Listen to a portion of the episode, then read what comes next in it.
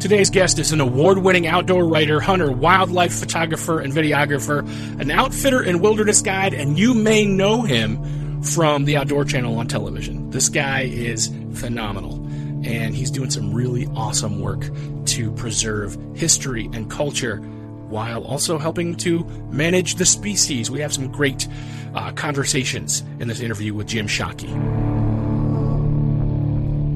Are you ready to live life to the full? Are you ready to rise up and live a life of honor? Are you ready to boldly step into a life of courage? This is the Manlyhood Mancast. And here's your host, Josh Hatcher.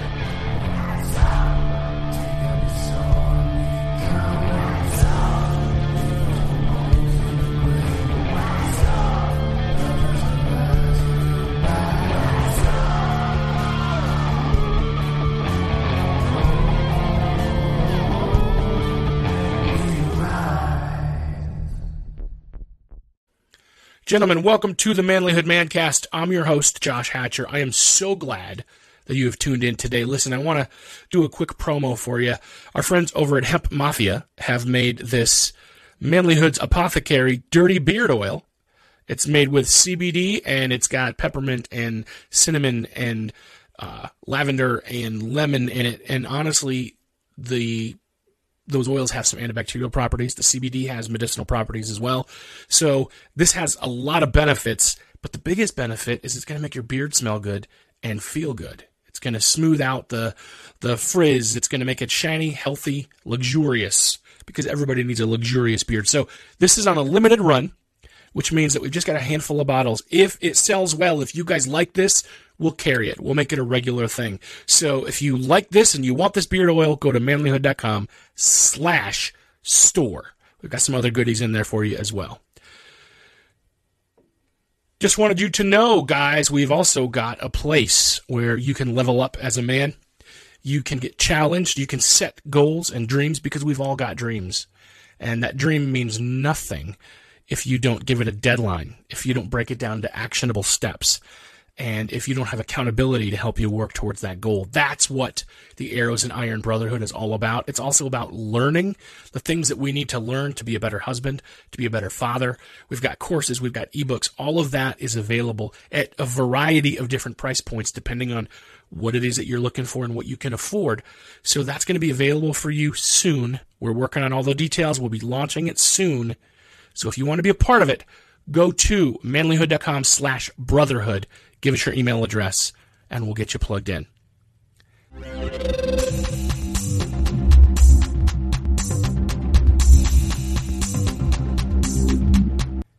All of that being said, guys, let's get right into our interview with Jim Shockey. Jim, it is great to have you on the Manlyhood Mancast today. I've been following your work as uh, as an outdoorsman for quite a while, and you're doing some pretty awesome things, man. It's, it's an honor to have you on the show today. It's my my pleasure, and uh, thanks for the the compliments. So, Jim, why don't you tell me a little bit about maybe some of our listeners? I think a lot of our listeners will be familiar with you and your work uh, with the hunting shows that you do, but I maybe you could kind of tell me a little bit more about your life, the, what what it is that you do, and, and what you're making, man.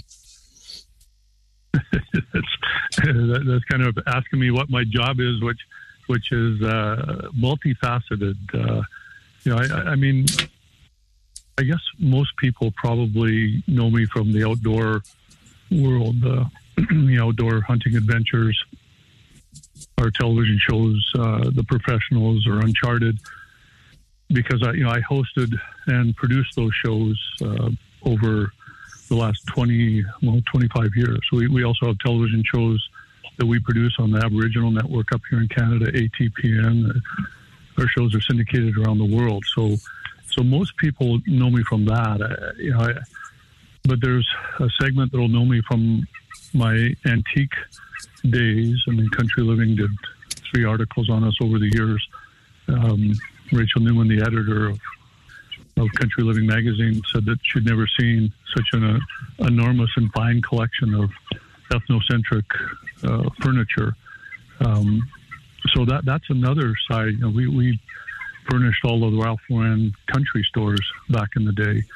So so that's the other side of what I do. Um, then then I also uh, you know, author. I, I've uh, got a novel, little Simon and Schuster uh, gave me a two two book deal, a big big giant advance, and that'll be out within the year. It's written. We're just in the editing process with Emily Bestler in New York City, who's like the rock star of editing. So anyway, there, there, there's kind of the Coles Notes version. But what I'm really most proud about is our family. You know, to me, that's the most important of all. Two wonderful children and four wonderful grandchildren right now. 38 years of marriage to my soulmate. Grandchildren are the best, aren't they? Yeah, there, there's no question. I mean, that as a, as a parent, uh, you know, I mean, it, it's pretty busy. But uh, once once your own children have their children, it's not quite so busy. And uh, two hours, you can hand them back to them, and, and you get all the joy and pleasure without having to do the the, the, the training. So yeah, grandchildren are wonderful. That's awesome. So Jim, tell me about your work with um, with the outdoors, with hunting. I mean, you're you've kind of uh, created uh, a legacy with what it is that you're doing. So, how uh, how did you get started with with hunting and and, and the outdoors? Uh, you know, I, am a, a, firm believer that you, you, you get one life, so you know make the best of that one life. And I, I just never wanted to be handcuffed to you know golden handcuffs to some type of a, a career that I didn't want to do. So, so I, I you know, uh, again, you know, how, how, how did uh, JP Kinsella say, "You build it, they will come," and and mm-hmm. so if you if you believe in in what you're doing and and you're you know you put effort into it, you get paid for it, and and that that uh, that's how I essentially started doing what I what I do now. I love antiques, love art, love ethnographic and tribal art, love traveling, love learning about new cultures, experiencing you know all the wonders that those cultures have to provide, and and also uh, you know these amazing places around this earth. I love to visit all that. So so when you tie it all together and and you know I I am a firm adherent to the field at table lifestyle. You know, we we have our own little vineyard, our own orchard. We make our own wine, make our own ciders, and we have a garden. You know, grow our own vegetables. I catch our own fish. Do you know prawns or crabs? Mostly, I'm a crappie fisherman, but uh, you know, and, and provide our own meat. So the hunting part of that lifestyle, um, you know, and, and also I I am firmly of the opinion that, that all of us who can should be doing what you know we're able to to uh, help the conservation of the wild wildlife species around the world. So when you tie all that together, you end up with with this as a career. Um, I, I, mean, it was a pretty orchestrated happening. It wasn't like a, it was just right place, right time. I guess you know, right skill set certainly helped, but but also you know, hard work. I think, uh, but how do they say? It's not a job. It's uh, I've loved every love getting up in the morning, love going to bed at night dead tired, and can't wait for the next morning. So so that's that's how I ended up doing what I what I'm doing. Not not a you know just a a vision from when I was very young that I wanted to live my life as I wanted to live my life. Yeah, I know a lot of men who, if they had their way, they would go into a into a career like that. And I think that it's it's difficult for people to see that it might be possible to to make find a way to to monetize that passion. You know, did, was that uh, did you have a lot of hard work, or was it luck, or how did that all come together for you? Well, I mean, I mean, first of all, you take the table, take it off the table that I had money to start with. It, you know, I, I grew up in a trailer park. Uh, the conversation around the dinner table was always whether Dad would get laid off, whether we'd have enough money when we did finally buy a house that uh, we could keep it. Uh, you know, I left it home at 17 to go to university. So, you know, and I left with $300, and there certainly was no money on my parents' side. So, so that's the first thing. You know, it's it's there's a necessity um, when you're not born with with um, a fallback option. Um, so, you know, the, the, it's not a fear of failure, but it's it's a, a, very strong avoidance of failure, which means you know, if if there's 24 hours in a, in a day, then you work, you know, 23, 24 if you can, um, and you you do it day after day after day after day. It, it's truly hard work. Now, now, yes, there's a certain skill set that you know, maybe I was born with. I don't know uh, the way I look. I have no idea. I don't spend a lot of time, you know, at that. I mean, there's lots of people. I was going to mention names that that you know don't have that sort of outdoorsy look, but but are very successful uh, in the outdoors. So so it's it. I, I honestly believe it's hard work. You know, luck. I, you know, yeah, luck. I'm not dead, and I have lots of friends that are dead. So so I was lucky in that regard. Um, but you know, luck in making choices and and believing in myself. You know, I, I, I don't. I, I think the believing in yourself comes as a far or with you know far greater power on on what you end up doing in your life than just luck. I, I'm not a not a firm believer in luck. Time will always mitigate opportunities provided by luck, you know, or if you don't have them, it'll it'll provide for them eventually. So so luck is just 50-50. It's, it's that's not a. I don't believe that that's a, a big factor in anyone's success. That if they reach the top of their game in any endeavor. Yeah. So I know that you've hunted all kinds of animals, all kinds of places. What uh, what are some of your favorite places and things that you've hunted? Uh, I mean, we we've lived on moose meat ever since I was. I mean, if my dad didn't get a moose in the fall, we we did. You know, we didn't go buy a cow. I didn't even know you could buy a cow until I was in high school. uh, you know, it, it, was it was moose meat or or macaroni, literally for us. Uh, so moose is, my you know favorite animal to hunt uh, anywhere around the world. I mean, I hunted moose in many crazy places, you know, Kamchatka Peninsula and Siberia, Sweden, North America, side to side. Um, you know, obviously in the, in the northern part of, North America, although I have hunted moose also in Utah. So, so moose are, you know, as a, as a species, just because they're such a fabulous uh, game animal for table fare.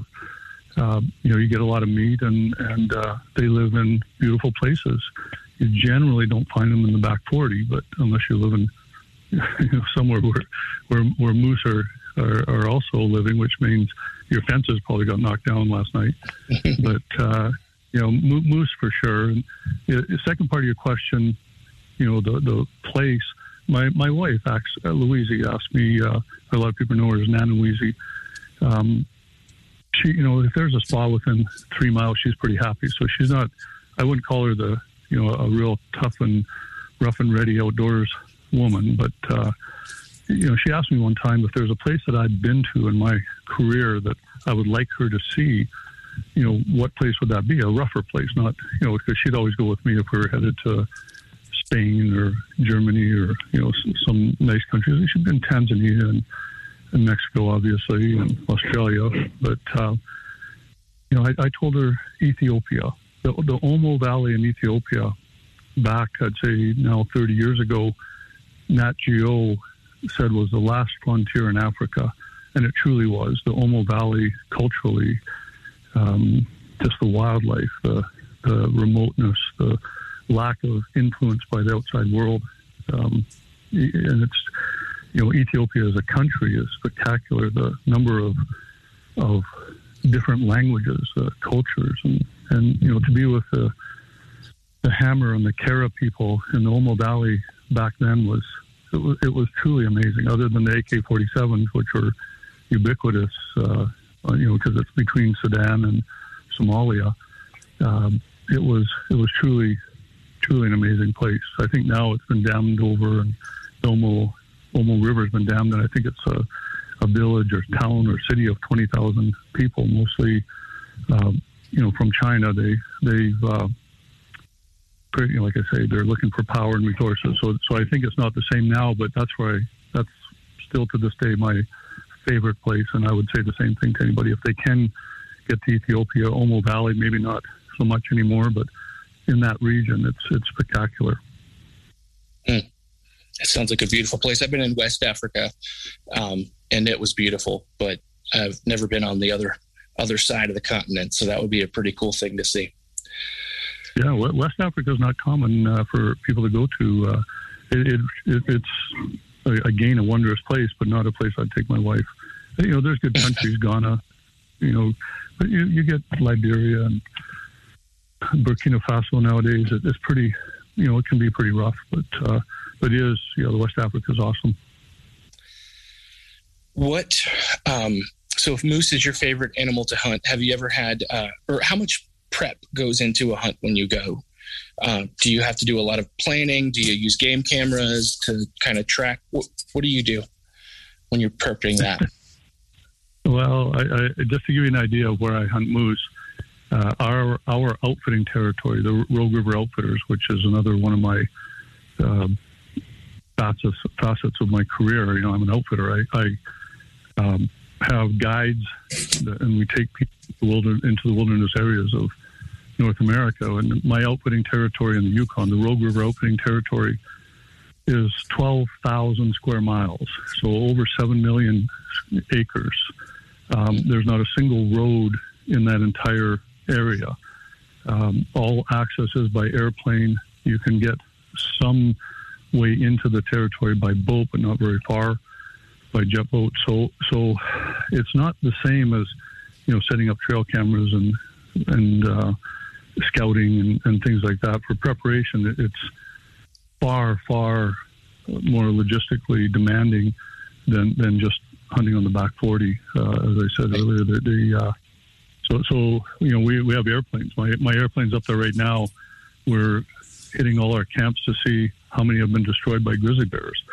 Uh, we probably got 30 camps up there, cabins and and uh, on different lakes and along the rivers, and and uh, you know we have to every year go through this process of what what have the grizzly bears destroyed. So there, there's part of it. So I've got people up there right now. Season doesn't open until August 1st, but they've already been up there for a month. You know, last year we crashed my airplane. Um, you know, it's these are these are the kind of things we deal with. Not not a failed SIM card for a right. on a trail camp. You know, people people die doing what we do, and and uh, so the, the the the preparation ahead of time is is you, you control every factor that you can control, and then you react, uh, you know, in, by according to the five rules, which every one of my guides can recite instantly is safety, safety, safety, safety, and safety. And and even with all that, there's still objective dangers. Like I say, we lost an airplane last year. We're lucky didn't lose a pilot. I had three of our main pilots have died in the last 20 years. Um, airplane crashes, you know, in, in the mountains, and it's you know, so that's what we deal with is is just a little bit different level of, of preparation on top of you know the, the physical preparation for my own personal hunts. I mean, I'm as I'm talking to you right now, I'm I'm walking back and forth. You know, I'm trying to get my average 12,500 steps in every single day of the year. So you know, I'm going to keep walking even though I've got an injured knee right now. I've got a you know golfing, like walk and carry my clubs or you know push them on a little uh, three wheeler, but uh, you know that just active. You have you have you know if you want to increase the odds in your favor of coming out safely, then you, you go in in as good a physical shape as you possibly can. Now our clients that we take, and you know we'll, we'll take 50 moose hunters this year for sure, um, in, or in that range anyway. They, they uh, we look after the details, so they don't have to be uh, Superman to, to come on our hunts. We will make sure we take care of it, but the guides have to be. So, yeah. so that's all part of the preparation.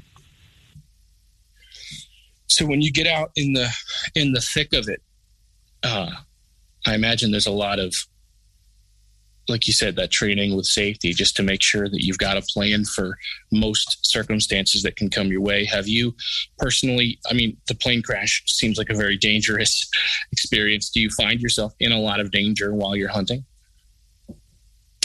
I, you don't look at it like that um, be, because it's what you choose to do. I mean, I'm looking at a boat going across the ocean right now, and, and they're in a lot of danger. If he goes 200 yards to his left, he's going to crash on the rocks, or 200 yards this way, you know, driving a, a car, you get into it every time. You're you're coming at other vehicles 60 miles an hour, and you don't know what the other driver's doing or, or how good he is at, at what he's doing.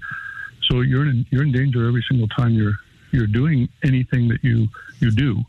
So w- this is what we do. So I don't look at it as a danger. I, you know, that said, at the end of the season, you know, I, I have to say I, I do a little quiet prayer of thanks when we, we get out of it with nobody, you know, no major injuries, nobody hurt. Um, so, you know, I don't know that most people have that kind of a thought after they make it through a day of work, but uh, but we do. You know, it's Yeah. uh, a nightmare to, to lose somebody on your watch. Yeah. When uh, when you are out and you're looking for moose, you talked about the grizzly bears destroying camps. Um, have you encountered many predators while you're while you're hunting, and do you hunt predators as well? uh, you know, the the, uh, the the question should be: Do the predators hunt us as well? Mm. you know, we, had, we had a grizzly bear last year that was literally on the front steps. Uh, the guys had to shoot it. Uh, in one of my camps two years ago, the or no, it would be now, it would be four years ago. The um, trapper was he had a cabin just down at the other end of the lake. And when I say lake, I mean it's an hour and a half airplane ride to get to this lake and we have a camp, several cabins. Just you know, it's one of our main camps, and it's you know, what was it, six, seven years ago? We had to shoot a grizzly bear that was trying to break into through the door of a cabin to get at one of the guys that was sleeping in that cabin. You know, these are little tiny cabins, just big enough for for a bed, basically. Uh, one of the other guides heard the screaming and had to go out and shoot the bear, trying to get our guide. And a few years later, the um, trapper was at his end of the lake with his wife and, and uh, one year old daughter, and grizzly bear killed her and, and the daughter. Um, so, you know, you, you're, you know, have I ever encountered grizzly bears? Yeah, of course. They're, they're, they're everywhere out there. You know, I've said before, it's almost a grizzly bear plague. When you manage a species for more of that species for 60 years, you end up with more of that species. And eventually someone has to make the hard choice of managing that species just like you have to manage every wildlife species in the, in the planet these days. You know there there truly is not in this entire world go to the largest species you know down I'm you know not down to bacteria and even mice but uh, you know the bigger than the bread box size animals they're they're managed everywhere in this world there is no unmanaged wildlife species anymore, and and that is the same for predators. You know, you, like I say, you manage it for more of them over the years, you eventually end up with more of them, and then you have to make that choice. Uh, what do you do with them? You know, you're, you're now starting to affect because of human involvement and human meddling.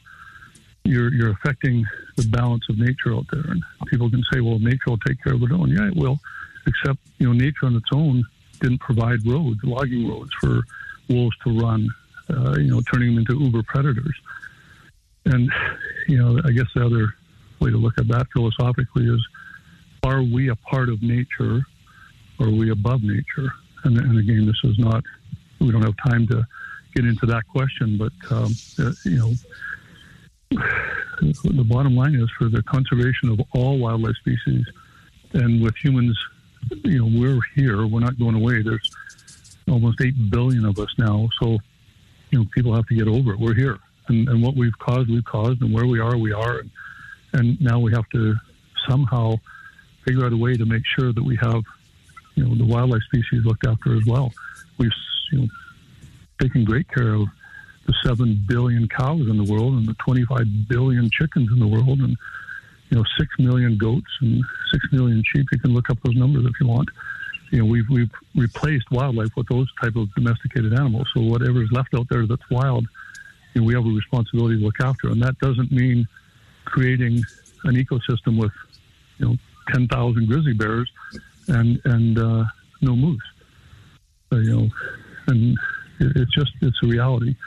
So that gets back to your your question about predator hunting you know the predators are hunting us up there, and uh, eventually someone's going to have to make a decision to to uh, manage the predators just like they manage the ungulates. Yeah. Yeah, I, I think about that a lot. You know, where I live in Pennsylvania, it's uh, the middle of in the middle of the Allegheny National Forest, and we don't have many predators here anymore. You know, we have some coyotes, we have some, you know, small game predators, fishers, and things like that. But, um, you know, I, I think about the fact that really man is the apex predator and that may be the case, but there are still things that eat us. So,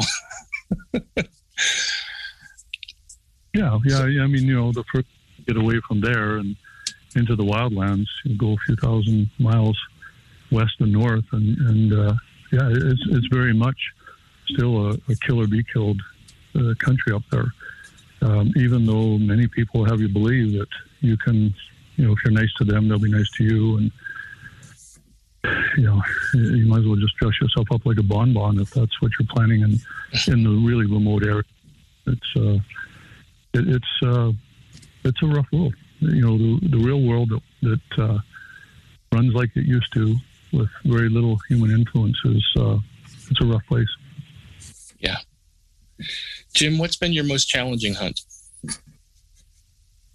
Uh, you know, I mean, the, the, the, it's a multifaceted question, but but you know, I, I, was on a sheep hunt, a Dall sheep hunt in the Yukon way back in the day, um, and it was the first hunt. Uh, there's many places around this world where you have to go with guides. You don't, you can't just do a solo hunt. It's not legal if you're not a resident. So, so I, you know, had to hire a guide outfitter, and um, you know, I didn't have a lot of money in those days, but I wanted the experience, and to me, it was you know, I'll take the experiences any day over the money because money, you know, has its favorites, and ours will always go back to them.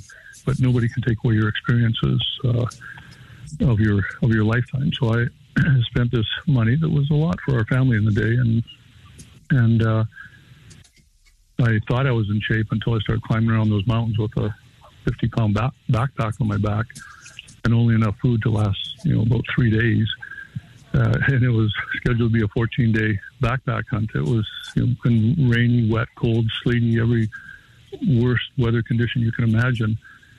And you know, I, I, on about day seven, we found a ram that was legal, but it was young.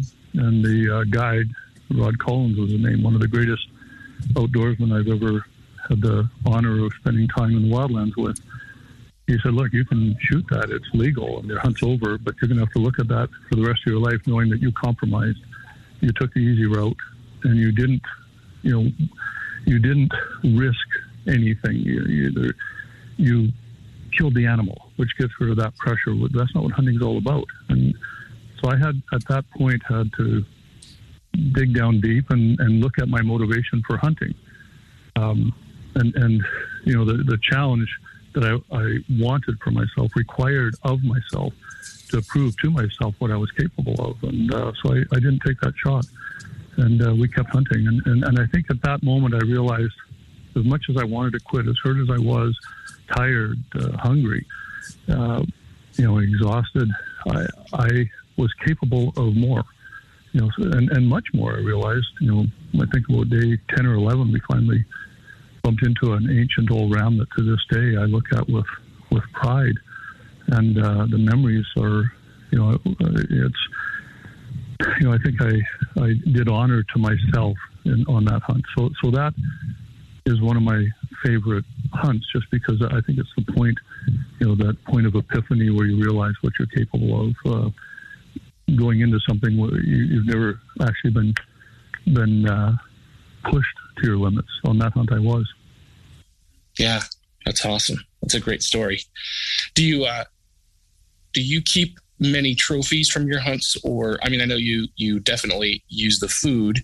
You talked about that. Do you keep trophies on occasion or often, or what do you do with that? Uh, you know, I, I, it depends how you define trophies. Uh, you know, a trophy by definition is a, a memory of an event or a place uh, or a thing that that reminds you of uh, an event or a place, or an accomplishment. Uh, so, you know, standing on the podium, getting your picture taken after winning a, a, swimming race is, you know, that's a trophy. So, yeah, I take trophies I, every single time, memories. And and that's that's what I bring back uh, from every hunt. You know, if the animal has antlers or horns, you know, the first thing you take out is the meat by law in many places, and every ounce of meat has to come out in most constituencies around this world these days. Uh, you know, the, the world is protein starved, so there's no meat wasted on any animal. Um, so at that point, you know, what's what's the pieces that aren't, you know, you're not able to use? Well, the antlers, but you know, the horns of an animal. But historically, since the beginning of time, you know, they've shown, you know, um, that that uh, hunters, hunter gatherers, have, have, dragged back the antlers and horns. They haven't been able to use them, but they still drag them back. You know, why is that? Again, it's because it's a memory of an event, uh, an accomplishment. Uh, so, you know, th- those are things that I think it's disrespectful to just let them rot out in the wildlands. Uh, you know, and, and, and I don't know, rot. You start getting into a question, maybe it's better for the environment. Well, you know, you're, you're leaving the, uh, you know, the antlers of a moose out there for a, a mouse to chew on, which provides valuable, um, what do you, what do you, my brain's on dead here, um, from calcium for, for, for, you know, for their survival. So, so that's a good thing. And just, you know, you get into again the philosophical question. Well, what about does does every piece of a animal have to pass through a human gut uh, to make it to justify the hunting of that animal.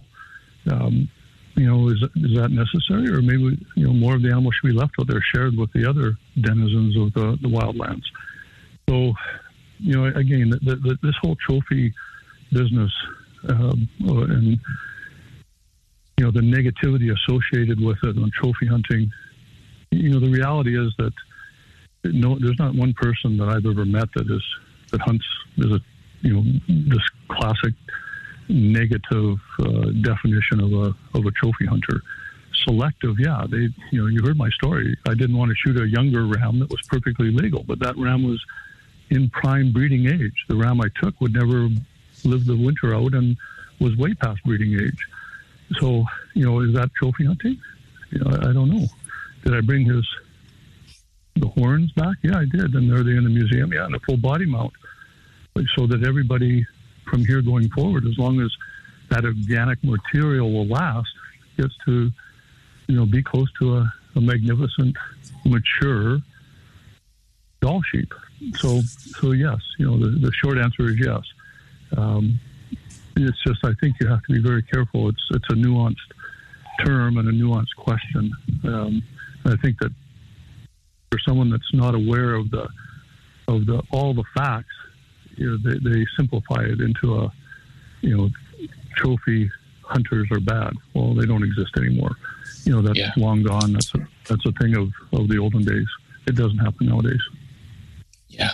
I think there's, there's, uh, especially when you talk about the fact that every species needs to be managed. And I think a lot of people don't realize or understand that there's not people going out there just, I mean, there, I mean, there may be some you know poachers and things like that in parts of the world but i think responsible hunters out there are their goal is to manage and to to control the population in a way that's good for the whole ecosystem so i think that's a that's a really awesome concept to think about yeah yeah and, and just to, to be part of the ecosystem not not a voyeur looking in on it but to actually be an active participant you know there's many people that are so far removed that they think that as I said earlier, we're not part of nature. We're above nature anymore. But you know, that's not the reality around the world. That, that's ivory tower reality in the big cities. But uh, there's many, many parts of this world that are are still, you know, the, us and nature are, are very closely entwined. And, and, it's just the big cities we've paved over everything, destroyed the habitat of the wildlife that lived there, and the people there just have television versions of what wildlife's all about. And and uh, so, so you know it's fair enough. They, it's um, you know they if and they don't have time to educate themselves about what the reality is. But yeah, yeah. We, we we are responsible for the wildlife around this world, and we better take that responsibility eh, you know seriously, like like like real hunters do. And poachers are not hunters, by the way. They're just they're they're an aberration. It's like yeah. say someone's a good citizen because they you know took money out of their bank account. But you know, if you use a gun when you do it, you know that's that's poaching or stealing. You know, it's, it's not. It's not. It's not. They're they're lawbreakers and they should be put in jail. Yeah, I agree with you.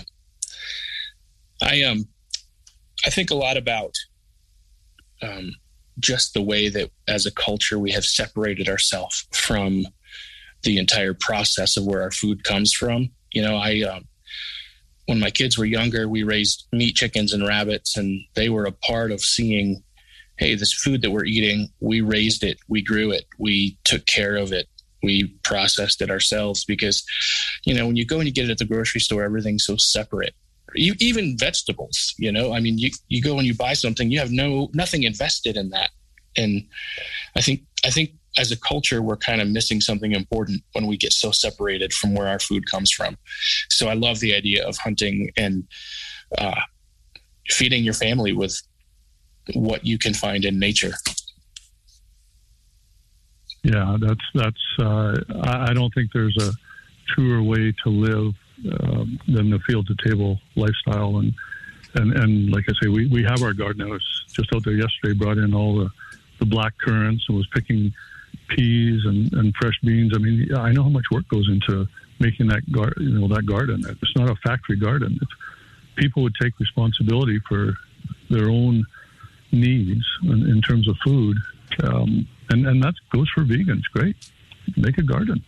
You know, you don't have to kill something to survive. Grow your soybeans and and uh, see how much work it is. But don't don't think that you're above someone who goes out and also eats meat and you know catches a you know, up in the Arctic, a whale for the Inuit, a beluga whale. I mean, you can't judge some people like that if you don't live that lifestyle. So, so, so it's really, really important. Uh, I agree with you 100% that we know and understand what it's, you know, the, the food that we consume, what, what allows us to survive. It's, you know, we just wash our hands of the, of the factory farms, which has to be because there's, you know, almost 8 billion of us. Um, you know, I'm not disparaging those either, but mm-hmm. people should be made to see what's involved. They should be, they should be, you know, required to go work on a factory farm, uh, you know, weeding garden out there somewhere, you know, so that you know, a couple days a week. I mean, you can imagine how wonderful this world would be if people went out there and got away from their cell phones and televisions and computer screens and and put some effort into providing for themselves. Yeah, I don't know that it'll ever happen, and and uh, you know, it's probably not politically correct to say that, but I, I do think that this world will be a lot better place if people understood where food comes from and what's involved with getting that food to their table. Yeah, I agree 100%. Jim, tell me a little bit about the book that you're writing. Uh, well, I, you know, you said it's written and being edited. What, what is, uh, what's your story about? Uh, well, it's, it's roughly uh, based on you know the the 64 years of, of my life. I, I, at 10 years of age, I knew I wanted to create a museum, our Hand Man Museum, up on Vancouver Island, uh, and I knew what would be in it. I knew the places I wanted to go and what would be required of you know I learned over time to to accomplish that goal. But I also wanted to be a novelist at that time. You know, the, the museum I started collecting seashells and, and fishing lures, pretty rocks, insects um, you know, I could afford that. Like I say, we were living in a trailer park way back when. But uh, when I started my novel at 10, and I literally did start it, I kept uh, my little manuscript behind some bricks, uh, you know, that were just undercover at our house. And I realized pretty quickly that uh, there's actually skill involved with with writing, and, and I didn't have a story to tell. So so I lived life, and, and now I've got a story to tell. So I, so I wrote a fictional version of you know it's it's it's a large part uh, fact. It'll be up to everybody to decide what part is fiction, what part is fact, uh, and it's a thriller. Kind of, um, if you took uh, Da Vinci Code and mixed in a little uh, girl with a dragon tattoo, with a little Hunger Games, with a little Smilla's sense of snow, uh, you, will get sort of a sense of what the, the book is about. Um, you know, it's a it's a it's a serious novel, uh, thriller, the commercial fiction that'll be out next year. Simon and Schuster are, are publishing it, and Emily Bestler is, is my editor. She's the rock star over there in New York City for these these type of books. That's awesome. I uh, I can't wait to read it. So I'll uh, I'll be watching for that to come out. That'll be awesome. Jim, um, I like to ask all of my guests a few questions, and you know, I, I, I, like to hear the different responses that we get, and we do get a, a, diversity of responses to these, and I think that's been kind of fun. And the 1st mm-hmm. one is, what does it take to be a man? well, the answer to that's pretty simple. If you have to ask that question, then you you're not. so mm. uh, you, you, don't, you know, you are what you are, and you're not. Uh, you know, like. Uh, someone like myself, and I, I mean, I consider myself to be male. Uh, uh, you know, that that's never been a, a, a, question that I would ever ask myself. And I, I, you know, even as I'm sitting here talking about, it, I'm thinking about, you know, my guides are very capable, self-sufficient, uh, self-reliant. You know, it's, just not a question that they would ask themselves. But I would consider every one of them a man. So, so, you know, I, you know, what does it take? uh, self confidence, self reliance, you know, uh, uh, um, a belief in yourself. I mean, it's uh, that that's. Uh, I, I, don't think there's any any difference for what does it take to be a, a woman. You know, and when every if everybody is standing there shouting at you and saying, you know, it's horrible to be what you are, but but you know what you are, and it's who cares? So, so like I say, that that comes. There's no self doubt. There's no. Um, I don't care what what um, other people think, and I'm I'm thrilled for everybody else in um, in in how they look at their lives. But but as I said, the the the men that I know don't. That's not a question they would ever ask themselves. So it, it kind of like I say, it, if you have to ask yourself that question, you're you're um, you're you're not. Uh, there's no self doubt involved. You just are what you are, and and uh, yeah, there's no. It, it, to me, it's an odd question because it's it's. Uh, I'm not saying it's a bad question. It's just an odd one because it, uh, a man doesn't ask that question of themselves. They don't need to. Yeah, no, I I understand that completely. I think that um, our identity is something that a lot of people out there do struggle with today and i think that there's there's something to be said about somebody who knows who he is and can stand firm in that so i, I fully understand that response i get you so um, was there a moment in your life between boyhood and manhood when you knew that difference when you could sense that something had changed no i don't i don't think so i mean i, I had a very clear vision at the age of 10 what i was going to you know what I intended to do with my life, and I just made sure I worked towards that. So, you know, there's you know I never had any of this. Um, what do they what do they call it? Uh, not, not menopause for for for men. You know, when you turn fifty. You know, I, I've never I've done exactly what I wanted to with this one life. So there's not one single regret, and and there's not you know it's a pretty natural thing. You know, we we kind of you know, we're born and, you know, we're young, we're adolescents, and we, you know, consider to be adults, and, and then we uh, get old age and, and pass away. It, the process is not a complicated process, and there's no reason, you know, to the, the for me anyway, the, the self analysis. Um, you know, what a waste of time. you, know, so you know, I no, it's, it's never never been a uh, uh, you know, a, a, point in my life where I, you know, determined, wow, I'm I'm a man now. You know, because then you're analyzing something that's just a natural process, and, and it happens. Now there is many societies around the world, and I've been involved with them where they, you know, there's coming of age ceremonies that. Uh, you know, and tests where, where the young men have to pass. And thank goodness we didn't have to do that. You know, you know but again, for in their societies, tougher world, they you know, you had to be a tougher person. You want to hang by your pectoral muscles on hooks for a day, uh, you know, to, to prove that you're a man, I, you know, or kill a lion with a spear. I mean, thank goodness we didn't have to do that in our worlds. Uh, but, but, you know, I, it, culturally, you know, we didn't we didn't have to. So, so you know, like I say, there, it's not like there's an epiphany or a, a moment when you go, "Wow, I'm a man." I, for me, and I'm not speaking for everybody. Maybe you know, everybody's experiences are different, and, and I think that's the beauty of of, uh, of, of, of it is, is tolerance of other people's point of views. I don't get it, but that doesn't mean it's wrong. I, I think if someone wants to spend, you know, you know, going to drumming sessions and screaming primal, holding hands in a circle around a fire, you know, have at it. I, I think that's great if that makes them feel. I don't get it, but uh, you know, I'm not talking about tribes around the world. I'm talking about you know people from urban centers that maybe are a little detached from, or that might ask themselves these same questions.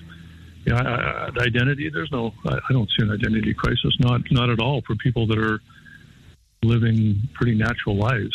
I think if you're an unnatural life, you can lose your way. And and uh, again, I, if if that all helps, then have at it. And uh, you know, if they want to analyze themselves and, and figure out, you know, on this day I turn to be a man, then great. You know, I'm, I'm you know, I, I mean, but but uh, you know, by the same token, we all have to be able to to laugh at ourselves and and have the confidence and and take ourselves so seriously that we that we can't you know kind of giggle at each other's foibles and and uh, you know make the the world a lighter place. I have a tendency to laugh at all the wrong times, and somebody always gets mad about it. But um, when you describe when you describe the uh, the perspective there, uh, it reminds me a lot of the Marcus Aurelius quote that says, "Stop arguing about what a good man is and just be one." so I think I think that there makes a lot of sense. I think that makes a lot of sense. And and you mentioned yeah. uh, you mentioned when you were ten that you knew what the life that you wanted to live, which kind of brings me to my next question, Jim, which is uh, if you were to run into the ten year old version of yourself and have the opportunity to speak into his life and talk to him, what do you want him to know? Uh, you know, I, I wouldn't tell him a darn thing. Uh, I, I would, you know, I, I, think it would be stealing from that child at, at, at 10 because you, you take away, if you give too much, you take away the joy of accomplishment. Uh, and you also take away the, the threat of failure you know, you, you give them the secrets to life at that age or advice, uh, you know, without them discovering and learning on their own and seeking advice from people that they respect uh, and learning who to respect to get that advice from.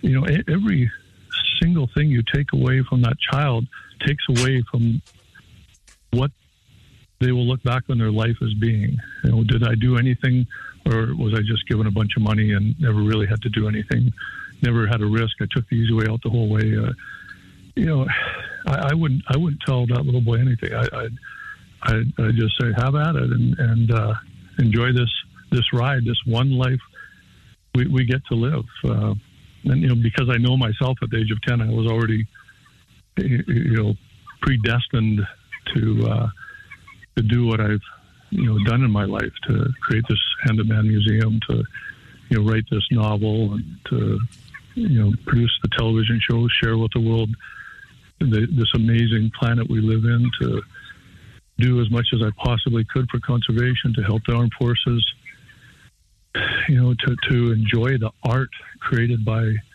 by human beings. Um, you know, I, I wouldn't, you know, I, I, knew I was going to do that at that age, so I, I, wouldn't give that little boy any advice whatsoever. I, would just say, nice to meet you, and uh, I'll talk to you in, in 54 years. we, we got a lot, lot, lot to talk about by then. I love it. I think it's a great perspective, Jim. So, uh, before I get to my last question, and this is something we kind of briefly touched on, but maybe you could tell me a little bit more about your Hand of Man Museum. What's what's that all about, man? Yeah, it's uh, as I said, when, from the age of ten, I had a very clear vision of what I wanted to do. And it was a lot of uh, maybe pie in the sky dreaming at that time. I had National Geographic magazines that, that I did have access to. Uh, so I figured out what I wanted to see with this one life, what I wanted to accomplish. what I wanted to gather together and, and why do it all, you know, it seemed to be important to to share anything. I don't believe you own anything. You're just a steward of it while you're alive. So, you know, it, I endeavored from that point on. So I'm 64. So more than half a century, I I followed that that plan um, and gathered together. You know, many of the the um, animals that I've gone after around the world, you can't buy them, and nor should you be able to buy them. You know, I, I don't think, you know, well, that's a different story. But but you know, the the commercial trade in wildlife species, I, I think, has never done a, a, a, good deed to those species. And, and if people want wild animals or wild fish, even, they should have to go catch it. You know, again, we get back to that gardening question. So, so I traveled around the world, gathered the, um, you know, the art of wherever I was, as much, you know, as long as it was legal and you could get export and import permits for it, which was half of my gray hair comes from that. The other half comes from our daughter Eva. So I, I spent uh, a lifetime, you know, gathering these objects together, um, and then we picked up a building that's uh, about 17,000 square feet. It was actually our, our, children's private school, or not private, public school that they went to when they were young. Uh, the government sold it off and wanted it torn down, but I bought them on it, and, and we uh, got commercial zoning for it, and now it's it's we'll have 25,000 visitors this year through our museum, and I, because of you know the humble beginnings that I started from, I, have kept it donation only. I, I, don't. I could never have afforded to go into a museum if there was a cover charge, but I would have lived there if it was you know, by donation. That would have been the curator's nightmare, and and so it's always going to be as long as you know I'm in control. We, have actually started the process. We've uh, to, to create a foundation and donate the land, the building, the contents, and give it a bunch of money so it'll, you know, our great great grandchildren will be able to walk in there, and everybody else's great great grandchildren will be able to walk in there and, and enjoy these things from around the world. And, and uh, you know, unlike a regular museum that's fairly academic, this this one is, you know, it's a story. And and if anyone goes online, just Google it, uh, you know, and, and, look at the reviews. Uh, you know, you're going to get one in a thousand people that hates it, and they're very vocal and and I get it. You know, that's fair enough. Like I say, that's uh, part of being tolerant is accepting. Oh, you know, it it's not for everybody, but uh, it's literally one in a thousand. So, you know, it, it, it's um, it's something that we can give back to the community. I think it was Karl Marx that said, you know, to those according to their need, from those according to their ability. And I'm sure there's people out there right now crinkling up their noses that I've quoted Karl Marx, but uh, you know, it, it's not a bad thing to give back to the community, and, and no one owns anything.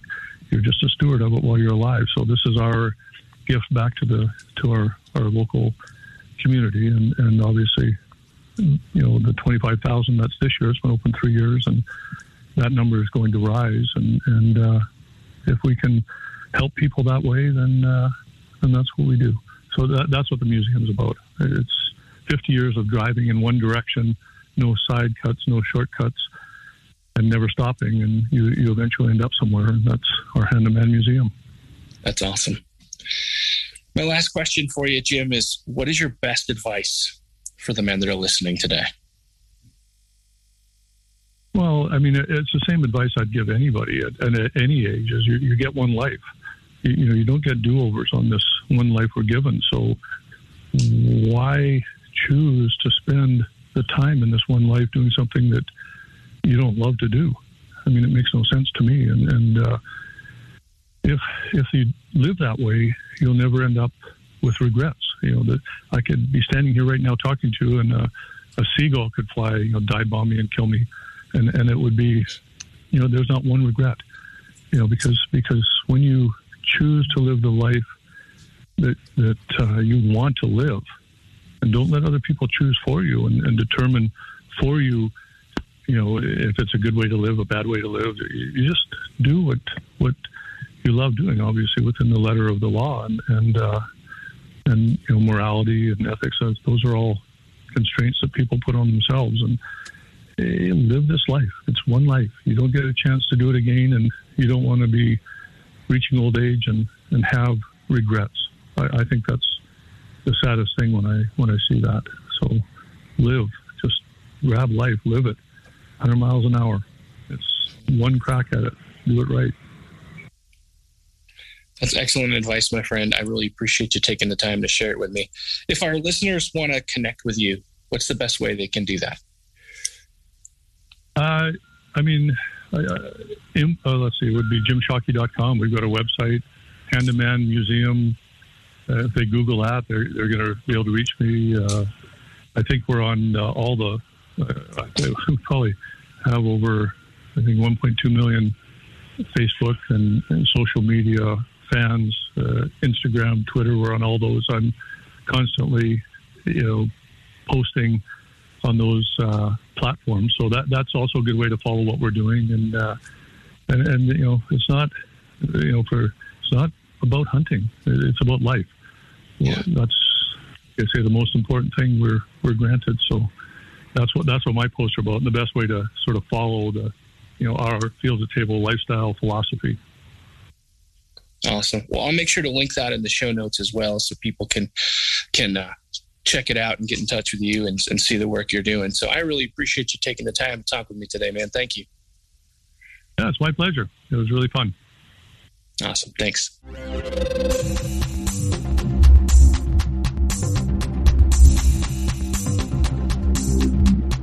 Jim, thank you so much for taking the time to interview with us here today on the Manlyhood Mancast. I appreciate everything you shared with us. I appreciate your perspective. Guys, if you are appreciating what you're hearing from Jim, please check out the links in the show notes. Let's go show him some love, some support. Let's interact with him and see what, uh, else we can learn from the amazing work that he's doing. Guys, I love you guys. I care about you, and I'll see you next time. If you want to be a better man, check out our website, manlyhood.com, for blogs, videos, and more from our Manlyhood team. And you can also join our private Facebook group, Manlyhood Man Cave, where you can meet up with a band of brothers who will challenge you and help you on your journey of manhood. This episode is produced by Hatcher Media for manlyhood.com. Be sure to subscribe and leave us a review on iTunes, YouTube, or wherever you're listening to the show. Tune in again for more of the Manlyhood Mancast.